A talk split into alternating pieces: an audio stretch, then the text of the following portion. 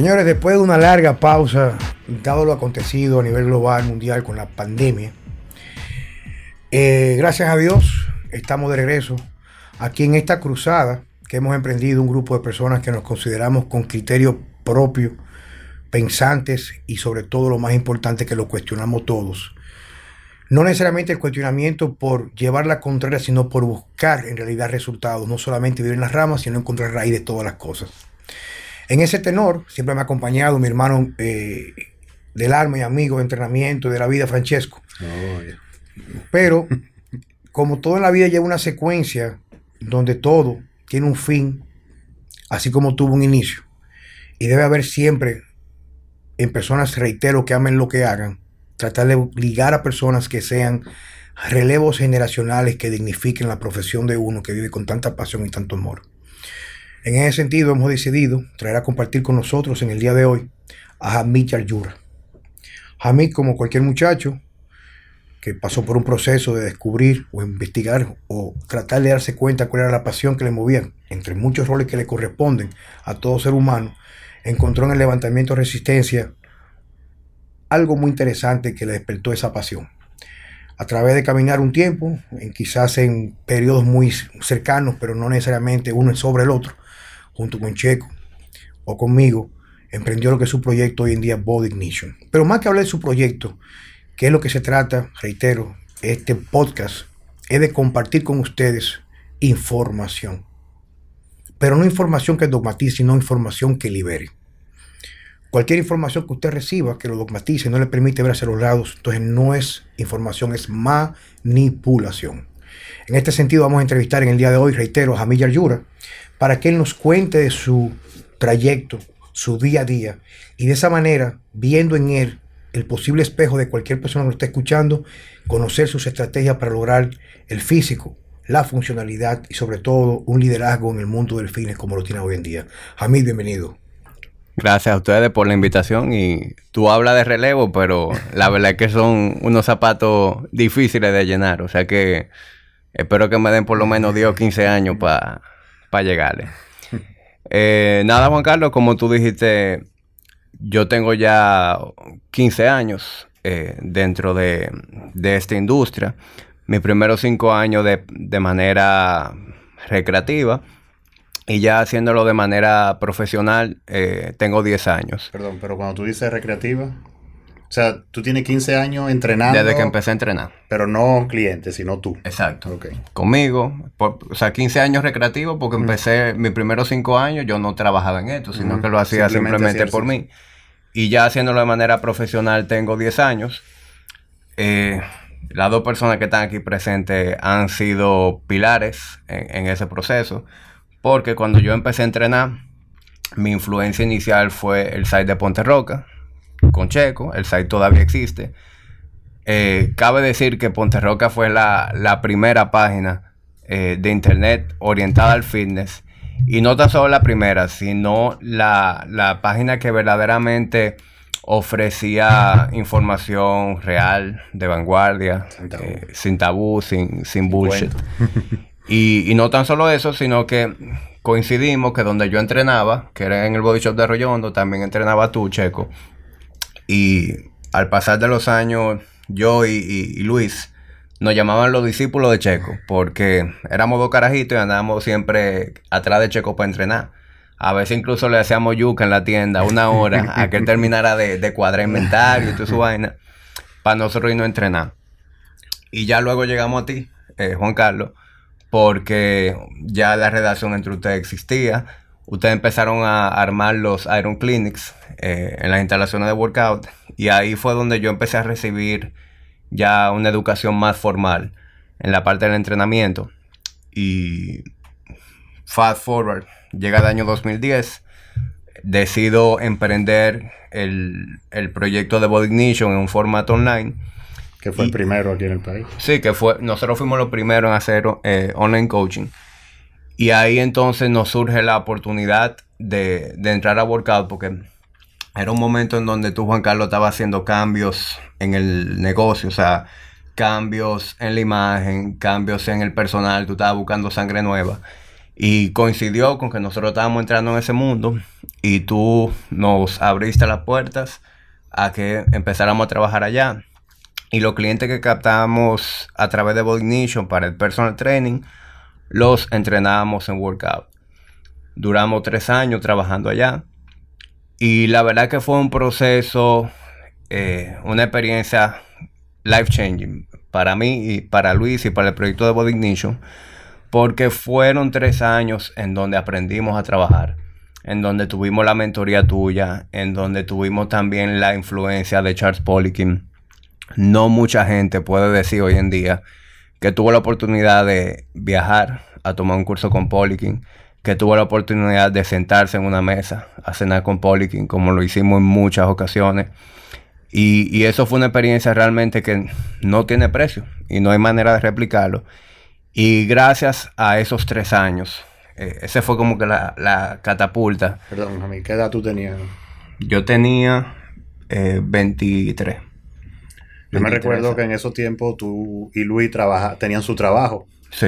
Entonces eh, hacían el online coaching, atendían clientes por la mañana, se iban a trabajar y volvían al al gym. Al, gym en la noche. Eh, no tenían vida social. No, todavía no la tenemos. Entonces, eh, eh, a mí siempre me llamó la atención y me, me, me, llenaba como de admiración porque es una edad que los muchachos lo que quieren estar bebiendo en la calle, las mujeres. Y tanto tú como Luis realmente se sacrificaron por, lo que le, apasionaba. Sí, y yo, y yo no diría que fue un sacrificio. eso iba a decir yo. O sea, lo que es un sacrificio para una persona que lo ve de afuera, para quien lo vive, en realidad no es un sacrificio, es algo que apasiona, es prácticamente algo que surge de forma natural. claro. Por eso el que sigue su pasión y logra encontrar lo que le gusta. Como yo siempre he dicho, la forma más fácil de saber que algo te apasiona es que tú serías capaz de hacerlo incluso sin dinero, no por dinero, sino por la satisfacción de que lo que tú haces te hace bien. Te llena. Hay personas que se le hace bien cuando cobran el cheque. Entonces, ahí viene que te voy a interrumpir, porque tú sabes que la dinámica que tenemos siempre aquí con Checo, y no tenemos muchos invitados, pero nos honran el día de hoy porque tú le sumas a lo que queremos lograr con las personas que lo están escuchando y que nos siguen, es una cruzada de información, Javi. Información es no aquello, te reitero, porque quiero repetir mucho esto, no aquello que te deja media, sino aquello que te aterriza. Entonces Checo pregunta, por ejemplo, a eso que ustedes hacían, que incluso con compromiso tiene tú trabajas en la, empresa familiar y, en, el banco. en el Banco Popular, sacaban tiempo y mantenían y aún mantienen unos estándares muy altos de entregar resultados a sus clientes. Entonces viene la primera pregunta. En función al entrenamiento, porque queremos abordar dos cosas muy importantes que Checo me va a ayudar en ese sentido, ya lo pusimos de acuerdo, es compartir tu filosofía de entrenamiento tu filosofía de vida y tu filosofía nutricional. Básicamente, yo quiero que tú me cuentes, llevándolo de un extremo a otro, cómo iniciaste tú, con qué enfoque de entrenamiento, qué modificaste a lo que es actualmente en el día de hoy y por qué. Ok. Mira, mi, mi, entrenamiento, viéndolo desde arriba, se puede percibir que ha cambiado mucho a lo largo de los años. Sin embargo, si nos vamos al centro, al core, sigue siendo el mismo. Yo empecé con la influencia de Poliquin, con programa agonista-antagonista, JBC, todos los principios que aprendimos de Poliquin. Y mientras yo entrené para fines de fisiculturismo, bodybuilding, aunque sea a nivel recreacional y en un momento competitivo, eso fue lo que mejor me funcionó. Yo luego duré unos años entrenando para powerlifting y ahí ya el enfoque de entrenamiento sí variaba un poco porque tú sabes que para powerlifting el, approach es otro. Tú, siempre tú simplemente estás buscando ganancia de fuerza relativa en movimientos específicos. Aunque claramente lo demás contribuye, eh, la, mayor parte del entrenamiento es otro. Hoy en día, mi programa puede lucir muy diferente, pero eh, como digo, el core sigue siendo el mismo. Que yo ahora mismo, la base de mi entrenamiento es el JVC. Todo mi, mi programa de entrenamiento está la base es el German Body Composition. Exacto, explica lo que es. German Body Composition básicamente eh, son, son principios de un sistema de entrenamiento eh, popularizado por Charles Poliquin, en donde tú combinas eh, músculos agonistas y antagonistas para tú tener más eficiencia en los entrenamientos. Entonces, yo divido mi semana entre un upper-lower split, trabajando agonista y antagonista, y yo complemento eso con movimientos ya para el deporte que estoy practicando, que es el CrossFit. Yo le Vamos por parte. Vamos por parte. Cuando tú dices agonista y antagonista, upper and lower, ¿a qué te refieres? ¿Cómo tú distribuyes entrenamiento en la semana? Por ejemplo, lunes. Ok, lunes, por ejemplo, yo hago un entrenamiento de upper body y yo puedo hacer pull y push a nivel vertical. Entonces, mi entrenamiento puede empezar con un pre-vertical, como el, un, press estricto con barra. Puedo combinar eso con un pull-up. Ya luego puedo pasar a algo como handstand push-ups, que ya ahí está entrando un poquito en movimiento de gimnasia, pero igualmente viene siendo una especie de press vertical. Y puedo combinar eso con algún tipo de, remo eh, vertical, como un lat pull down para lo que, para lo que no, no se maneja mucho este sentido, cuando dice vertical push and pull, es por ejemplo cuando tú vas al gimnasio y tú haces una fuerza hacia arriba, tú solamente combinas eso con un jalón hacia abajo. O sea que se mueve en el mismo plano, pero con acciones antagonistas.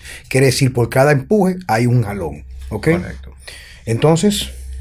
Es, así luce la parte de, de resistencia. Ese es el lunes. Sí, así luce la parte de resistencia del lunes. Sin embargo, al final del entrenamiento yo le agrego también trabajo aeróbico, pero trabajo aeróbico de modelo mixto. Es decir, yo no me subo en una caminadora hace 20 minutos, sino que yo armo un circuito en donde manejo diferentes tipos de contracciones.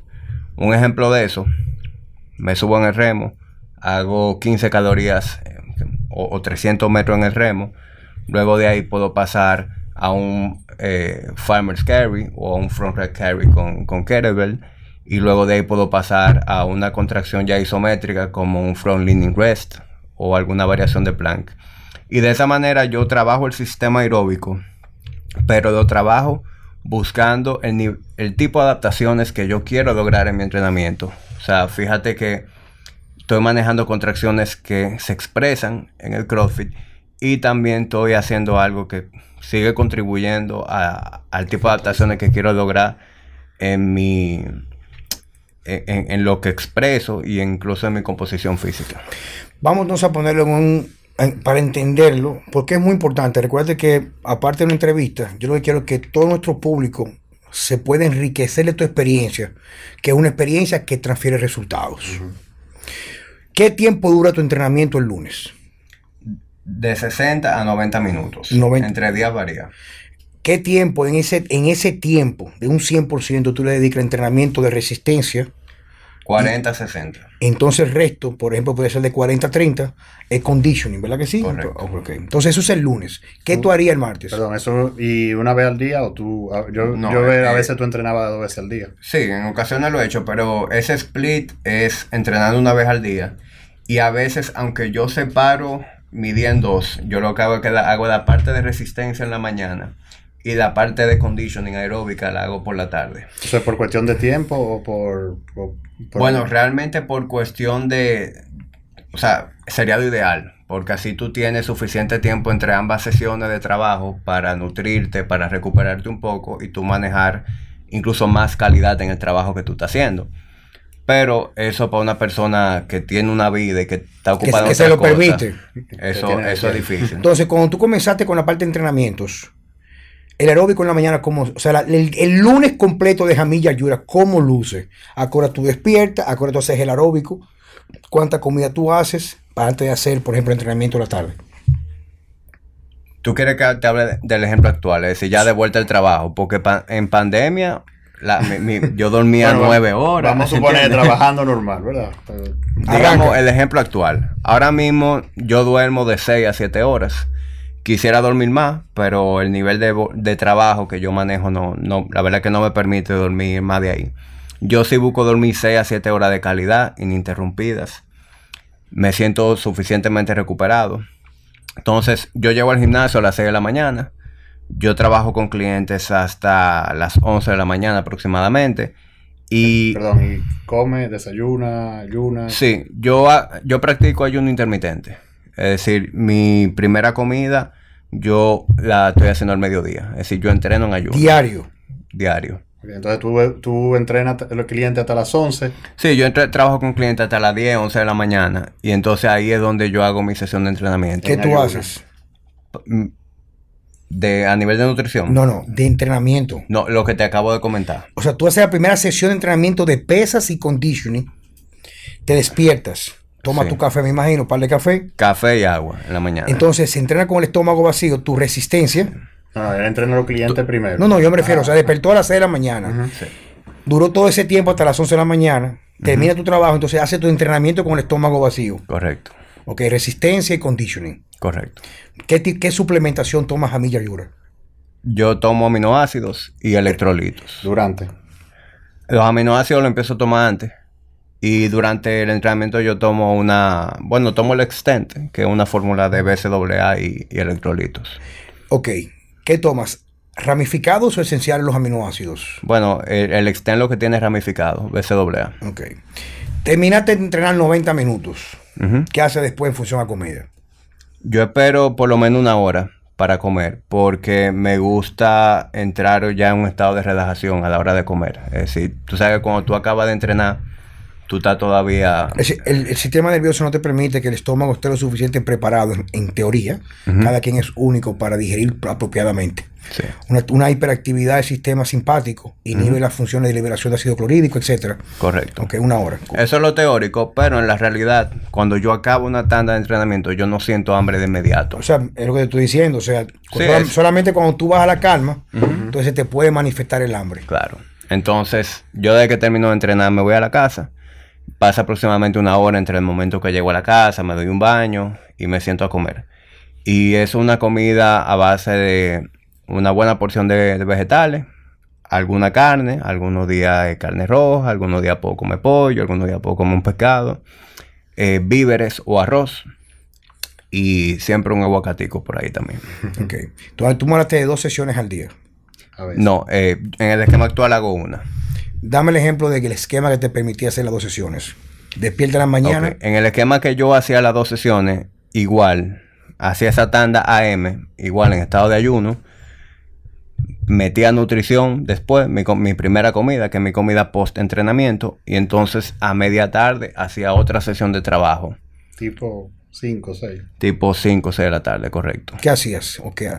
Ahí hacía la parte aeróbica, que es lo que te comenté antes, la parte de conditioning algunos días puede ser trabajo mixto, que como te, comenté, es básicamente tú vas a hacer un circuito en donde tú vas de una estación a otra con diferentes tipos de contracciones y tú lo que buscas es hacer un trabajo aeróbico, es decir, poder mantener un ritmo de trabajo. Vamos a ver si yo entiendo.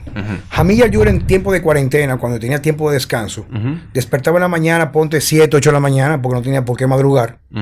Tomaba tu café, tomaba agua y entrenaba siempre la primera sesión al mediodía. A las 11 de la mañana. Poco antes Cerca del mediodía. Sí. Una hora come, reposa tres o cuatro horas haciendo lo que sea, entonces hace la parte de conditioning, la hace en la tarde. Correcto. Hoy en día tú lo que haces es que une ambas sesiones en una sola sesión, siempre a la misma hora de siempre, cerca del mediodía. Correcto. Entonces, una pregunta. Yo te he visto en par de ocasiones, porque mis padres son vecinos de Jamit, que te he visto también en redes sociales, que también corres usualmente una distancia en el mirador, en el parque. ¿En qué momento y cómo tú incluyes esa parte de conditioning, que una de las más que más me gustaría, porque yo cuando estaba hace unos cuantos años atrás, casi 38 años, que hice vida militar, corría casi diario dos millas contra el reloj. ¿En qué consiste tu entrenamiento de corrida que lo he visto? Ok, yo, yo solamente corro una vez a la semana, por el hecho de que, como tú sabes, correr puede tener su, su nivel de desgaste en el, en el físico y también tiene su impacto en el recovery, porque es algo de, alto impacto en, las articulaciones. Entonces yo solamente corro una vez a la semana y por lo general o forma parte de esa sesión de trabajo aeróbica que hago por la tarde o la hago como una sola sesión, ya sea sábado o domingo. ¿Qué, tiempo, qué tiempo, qué distancia o tiempo tú corres? Yo corro, por lo general, a veces corro 5 kilómetros de corrido y a veces hago intervalos en donde corro 600, 800 metros, camino 200. Eh, porque yo programo, el, trabajo aeróbico también lo programo con la misma ciencia que se programa la, parte de, resistencia. Pero, ¿por qué yo corro? Eh, muchas personas me preguntan si hay que correr, si yo corro patalín. Yo corro porque en el deporte que practico necesito ser bueno corriendo. Sin embargo, necesito ser bueno corriendo poca distancia. A mí no, no me interesa ser bueno corriendo más de dos millas, porque eso es algo que no aplica, es decir, no es funcional para mí. Si yo fuera maratonita, sí, claramente lo hiciera, pero para lo que me interesa expresar en mi deporte, no necesito ser bueno corriendo mayores distancias, ni tampoco lo disfruto. Es decir, a mí me gusta correr hasta esa marca de los 25, 30 minutos. Luego de ahí yo dejo de disfrutar la corrida. Okay. Hablamos un poquito. Eh, eh, bueno, termina que termine el día. El día, estamos el lunes. Ok, terminamos el día. Eh, nos quedamos que comiste al mediodía. Sí. Entonces, creo que después tú vuelves a trabajar en la tarde. Sí, correcto. Yo por lo general como, reposo un rato en la casa, trabajo desde la casa. ¿Hace power nap después de comida? yo hago, sí, eh, digamos que un power nap, pero no siempre. Yo lo que siempre después de comida me, me tiro en el piso. Me gusta acostarme en el piso un rato y a veces eh, estoy ahí con los perros, hablo un rato con mi esposa. Si no hay nadie en la casa, bueno, pues entonces me puedo dormir 20, 25 minutos, pero no, no es algo necesario para mí. Simplemente lo que sí no, es negociable el hecho de yo relajarme un rato después de comer. Con eso yo no como cuento. Lo importante de esto, en lo que Jamid va avanzando, es que ustedes vayan entendiendo que conseguir muchas cosas que nosotros queremos y nos proponemos a través de los influencers o personas que pueden ser modelos a seguir o role model, es que no lo podemos ver en una sola dimensión. O sea, hay múltiples factores que van a incidir en que el resultado sea favorable. Como el manejo del estrés, respetar esa parte de la comida, ese descanso, la planificación lo es todo.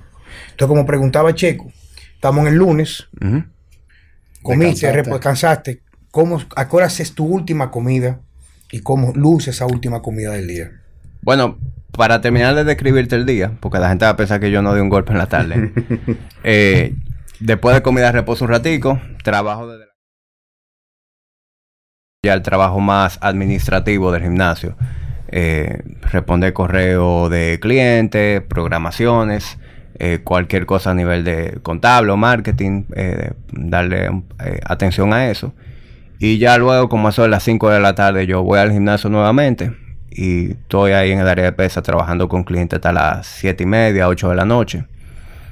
Y ya, esa es la hora en donde yo simplemente me, me dirijo a casa, ceno y bajo a las revoluciones.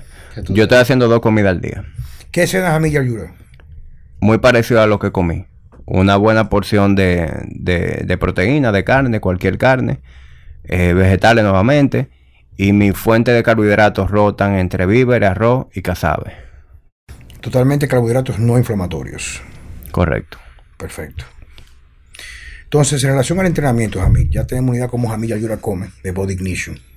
El lunes dijimos que era Vertical Push and Pull y Conditioning. ¿Cómo sería martes, miércoles, jueves y viernes? Ok. Martes yo hago lower body con, mucho énfasis en, el patrón de squat. Inicio mi entrenamiento con, back squat, por lo general. Eh, luego me gusta hacer variaciones de, de, algún tipo de overhead squat o snatch. Eh, luego hago trabajo single leg eh, es decir, una extremidad a la vez, ya sea split squat, lunges, step ups. Y luego hago un circuito también de conditioning con más énfasis en el lower body. Ese circuito de conditioning, eh, por ponerte de ejemplo de lo que hice ayer en mi entrenamiento, yo hice un AMRAP, es decir, as many reps as possible, es decir, durante 15 minutos trabajo constante sin pararme. Eh, yo hacía calorías en el assault bike, luego de ahí pasaba eh, hacer box step over, eso en el cajón como si fuera un step up, tú vas eh, pasando el cajón de un lugar a otro sosteniendo mancuernas y luego de eso hacía double unders, que son saltos con la soga, en, el cual la soga debe pasar dos veces por debajo de ti. Eso es algo que se usa mucho en el CrossFit y, y es un momento de hacer mi conditioning y, y practicar algo que, que, se transfiere a ese deporte. Eso es el martes. Miércoles, Samir. Martes. El miércoles eh, yo hago algo, perdón, hago active rest. Es decir, me gusta moverme, pero que sea un día en donde estimulo el recovery. Me gusta hacer alguna actividad eh, cíclica, ya sea eh, en el remo o simplemente salir a caminar 30, 45 minutos y luego hago unos 10 o 15 minutos de, un flow de, de movilidad. Esa es una manera de yo mantenerme igual en movimiento, pero al mismo tiempo es un trabajo que no es muy invasivo ni carga mucho el sistema nervioso y, beneficia el recovery de mis sesiones de trabajo. Lo que, se, lo que se trata del entrenamiento de recovery es lo siguiente. Cuando tú trabajas pesas con una tensión mecánica muy elevada, ciertos sistemas del cuerpo humano se van a estimular y requieren una recuperación que no, que no usualmente se, se circunscribe a 24, 48 horas. Entonces, cuando tú haces movilidad del cuerpo, por ejemplo, podría ser nadar, hay gente que le gusta nadar, con una frecuencia un poco baja, o sea, solamente como relajándose, disfrutando el nado, como dice caminar, tú lo que haces es que mueve una gran cantidad de sustancias, por llamarlo de esa manera, en aquel músculo que aún está en proceso de recuperación y aceleras esa recuperación. Por eso es que es muy importante la planificación o la periodización. Entonces, a mí, ese día que tú es el miércoles, tú haces el Active Recovery, tu alimentación prácticamente es la misma. Sí. Mi, alimentación, yo he experimentado con, el approach cíclico de ciclar el consumo de carbohidratos dependiendo de mi nivel de actividad física. Pero como yo todos los días tengo algún tipo de actividad física, yo soy minimalista en ese sentido y yo mantengo mi, mi nutrición igual. Yo soy consciente de que hay días en donde necesito menos combustible que otros, pero yo, por simplificarme, tengo un approach estéril todos los días para no tener que darle mucha mente a mi nutrición ni tener que hacer mucha manipulación. Y, yo sé que hay días en donde puedo quedar un pequeño déficit, así como hay días donde puedo quedar un pequeño superávit. Pero me funciona, es decir, de esa manera yo logro mantener mi composición física como yo quiero y, tener buen desempeño, buen recovery. Jueves. Jueves hago upper body nuevamente, con énfasis en el push y pull, pero a nivel horizontal. Es un día en donde puedo trabajar pre de banca, puedo trabajar eh, pre con mancuerna, algún tipo de row horizontal, ya sea con mancuernas, con barra. Eh, meto algún tipo de trabajo de skill, de gimnasia, eh, es decir, de, lo que hacemos en el CrossFit. Y luego hago otro circuito de, de acondicionamiento físico también. De la parte de arriba dominante, ¿verdad que sí? Sí. Obviamente eso no está escrito en piedra, porque cuando tú estás haciendo acondicionamiento físico, tú no puedes anular una parte de tu cuerpo, es decir, o sea, te montan un remo y obligado tú estás haciendo lower body. Sí, lo que nos estamos refiriendo, que prácticamente, lo que estamos refiriendo es que los, motores primarios, la extremidad que va a iniciar los movimientos y que no va a ser sinergista, va a ser la parte de arriba, ¿ok? Exacto. Entonces, eso es lo que hago el jueves. El viernes hago lower body nuevamente, por ese día eh, con dominante de cadera. Dominante de cadena posterior. Es un día en donde mi main lift son los deadlift o una variación de, ellos. Eh, hago trabajo, me gusta practicar un poquito la, la alterofilia, puedo hacer cleans, puedo hacer eh, power cleans. Eh, hago trabajo unilateral y me gusta también hacer trabajo de core. Fortalecimiento de core en diferentes maneras, ya sea isométrico o algún tipo de flexión de torso. ¿Entrena el sábado y domingo? Entonces, correcto. Los sábados eh, a mí me gusta hacer la, clase de CrossFit, decir. Perdón, ¿tú haces Jiu-Jitsu también? Últimamente no. Tengo como un año que no practico. Quisiera, pero estoy esperando que toda la pandemia pase. Entonces, hace la clase de CrossFit. Yo los sábados lo que me gusta es, es el único día en donde realmente practico el deporte. Porque muchas personas tienen la, la percepción de, de que yo todos los días hago la clase de CrossFit. O de que la manera en que tú te haces mejor haciendo CrossFit es haciendo la clase grupal todos los días y eso no es cierto. Si tú quieres mejorar en, esa disciplina, tú tienes que entrenar tus debilidades, tú tienes que poner atención a las cosas que verdaderamente te van a beneficiar y tú de vez en cuando practica el deporte. Es como el jugador de basquetbol, es decir, ellos practican jugando basquetbol, pero como tú sabes, pasan mucho tiempo en su preparación física. Entonces, a diario yo tengo la oportunidad de hacer un poquito con, los bloques de acondicionamiento físico.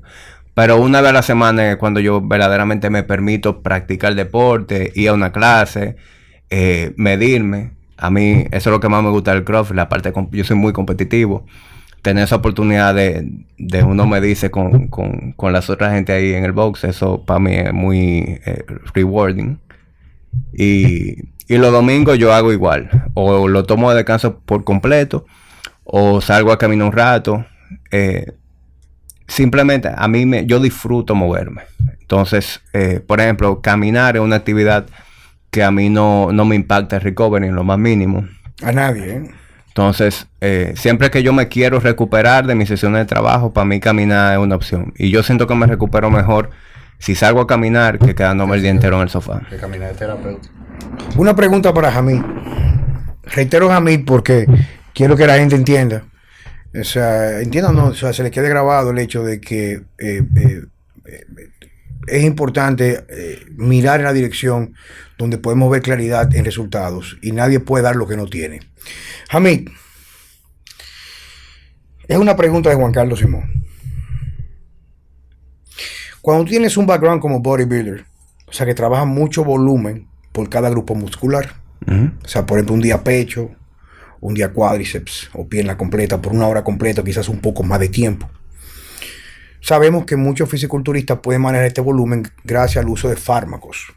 Una de las ventajas que tiene el uso de esteroides o andrógenos es que la forma como el cuerpo tiende a acumular el combustible que va a ser utilizado en la contracción muscular, cuando utilizamos andrógenos, se incrementa esa capacidad. Quiere decir que el que está apoyado, cuando come, tiende a poner más esa comida en el músculo que prácticamente depositar más en tejido graso. Es una de las cosas que permiten que una gente que está apoyada pueda entrenar a veces hasta dos horas. Un mismo grupo muscular que no aplica un agente natural. Y, y al contrario, o sea, el que se puya tiene que entrenar. Sí, porque si no, si no lo hace, el cuerpo no utiliza eficientemente esa puya. Entonces, uno de los factores que hemos discutido o hemos hablado aquí, Checo y yo, es que en el fisiculturismo lo que permite esa alta ingesta calórica y que se pueda ver, ver que esas calorías se utilizan para utilizar crecimiento y fomentar crecimiento muscular, van de la mano en la misma proporción en el número de sesiones o volumen por grupo muscular, pero eso solamente es sostenible de esa forma, como lo vemos con los pro bodybuilders, de la mano de unos tratamientos muy elevados de andrógenos. Mientras más testosterona tú tienes inyectada o lo que se llama exógena, más capacidad de poner más comida, mientras más comida, más volumen de entrenamiento. Ahora viene la pregunta, Hamid. ¿Tú qué, es lo que te hace a ti especial a la perspectiva mí de Checo? Quiere decir que tú eres una persona que ha recorrido el camino. Hoy en día lo que más hay son estúpidos que nunca han recorrido el camino y te quieren enseñar cómo caminarlo. Y lo más duro todavía es que la parte que da más risa, que aparecen más estúpidos que ese estúpido, que le hacen caso y caminan el camino sin ellos haberlo caminado y ni siquiera lo acompañan en el recorrido. Porque no es lo mismo yo agarrar y ponerme a ver aquí en Google Maps cómo llega a Santiago y de instrucciones cómo llega a Santiago cuando yo nunca he ido. Yo no sé en qué lugar baja la velocidad porque hay una curva, en qué lugar se meten los motoristas. O sea, eso es el coaching. O sea, si tú sabes mucho de teoría, tú lo que eres un teórico, no salga de la pizarra. Y casi siempre, no me conviene decirlo porque yo, yo tengo muchos seguidores ahora, más lo que yo pensé que iba a tener viejo, pero yo vengo a tener seguidores porque ese señor que está ahí junto con Luis, cuando me informaron que iban a, no se iban conmigo para workout en Nuevo Centro, me invitaron a, don, a esa espectacular disminución de porcentaje de grasa y así poder desempeñar Que- como que tú de lo hecho, haces. a- ahora mismo a mí está en la mejor condición física que yo lo haya visto nunca. Eh, Pero por eso que está aquí. a diferencia, a diferencia de, por ejemplo, eh, cu- cuando él compitió, que está bien, se, se estaba seco, pero tú sabes que la preparación de una competencia es, la- es algo muy específico para, Y muy transitorio. para ese momento. Y no es sostenible todo el tiempo. O sea, Exactamente, pero él sin, vamos a decir, sin grande esfuerzo, porque no es No. realmente que tú estás... eh, eh, o sea, que no anda como la gente con una cantina de comida, ni tomando 20 suplementos, ni, Exacto. ni metiendo que si péptido, que si la, y- la, la, la- la sustancia ZX, no sé. Y tu tendencia, esa aunque tú siempre has tenido buena masa muscular, tu tendencia Yo- siempre sí, ha sido hacer medio chubby. Endomorfo, claro. De hecho, muy fácil. Mucha gente me dice, no, porque tú eres mesomorfo. Yo soy mesomorfo hoy. Si tú me hubieras visto hace 15 años, tú hubieras dicho que yo soy un endomorfo. ¿Entiendes? O sea, eso es algo que yo he logrado cambiar en, mi físico con los años. Obviamente yo sí reconozco que tengo buena genética para ganar masa muscular, pero yo siempre he tenido tendencia a ganar grasa corporal con facilidad. Y andar en un porcentaje de grasa bajito fue algo que a mí me costó mucho tiempo. Yo siempre quise lograr lo que logré de hace dos o tres años para acá. Fue un proceso que me tomó mucho, mucha experiencia y mucha educación. Pero bueno, en, base a, la pregunta que tú me hiciste, Juan Carlos, mi, mi nutrición preentrenamiento inicia la noche de hoy. Es decir, yo siempre estoy eh, encima de mi nutrición y el hecho de que yo practique ayuno intermitente no es sinónimo de que yo no le presto atención a mi nutrición eh, y eh, con respecto al entrenamiento, sino que tengo un approach diferente. ¿Cómo yo me aseguro de conseguir lo que necesito y, de recuperarme bien? Yo llevo control de los macronutrientes. Yo traqueo cuántos gramos de proteína, carbohidratos y grasa yo consumo, aunque sea ballpark. A veces no, no necesariamente algo minucioso, pero yo tengo una buena idea de qué tanto consumo de cada cosa diariamente. Y de esa manera, aunque yo decida hacer comida menos frecuente, yo sí me aseguro de diariamente conseguir lo que necesito. Y sobre todo esa comida post entrenamiento que sirva, que, tenga todo lo que yo necesito para recuperarme. La noche de hoy yo ceno con suficiente carbohidrato porque necesito reponer mi, mi, glucógeno, mi almacenamiento de glucógeno, de manera tal que cuando yo haga esa sesión de entrenamiento mañana, aunque estoy en ayuno, sí tengo glucógeno almacenado para esas contracciones musculares durante el entrenamiento. ¿Qué tú vas a hacer esta noche, por ejemplo? Mi, como te dije antes, mi, consumo de carbohidratos está centrado en el arroz, víveres y, el cazabe. Yo soy adicto al cazabe horneado. ¿Pero qué vas, qué vas a cenar tú en el día de hoy, por ejemplo? Hoy, yo voy a cenar carne molida, que dejé ahora del mediodía. Y yo cojo medio aguacate, más o menos. Lo mezclo con la carne molida un casabito. y esa es mi cena. Digo, cuando digo un casabito, te estoy hablando de, un jar de casabe. Yo como mucho casabe. Pero esa es mi cena de hoy. Ese es mi carbohidrato favorito. ¿Cómo se te manifestó ese cambio? La pregunta mía es ese cambio. Te voy a explicar lo que me pasa a mí, por ejemplo. Yo sé por qué me pasa. Y es porque en realidad yo nunca he dado mucho tiempo a esa forma de entrenar. El cuerpo está, pasa por un proceso de reajuste energético. Entonces, como yo vengo de un background y aparte por la edad que yo tengo, la cualidad física más importante a mantener es la combinación de algo de fuerza funcional con masa muscular. La falta de masa muscular reduce drásticamente el contenido de agua del cuerpo y comienza los problemas posturales y el declive que tiene que ver con las manifestaciones visuales de envejecimiento prematuro, lo cual me apetecen porque yo me siento muy bien con mi edad, pero lo que tiene que ver con la masa muscular. Hamid, cuando tú comenzaste a cambiar reitero, porque yo sé que no siempre ha sido así, ¿verdad? Que tú comenzaste a entrenar en las mañanas. En tu mañana quiere decir en ayuna. ¿Cómo se te manifestaba automáticamente? O sea, tú sentías en primer lugar que te quedaba corto de energía. ¿Qué tú sentiste? Sí, obviamente hubo un periodo de reajuste en el cual yo sentía mucha hambre, en el cual me sentía con, un poquito como de letargía a nivel de, agudeza eh, mental.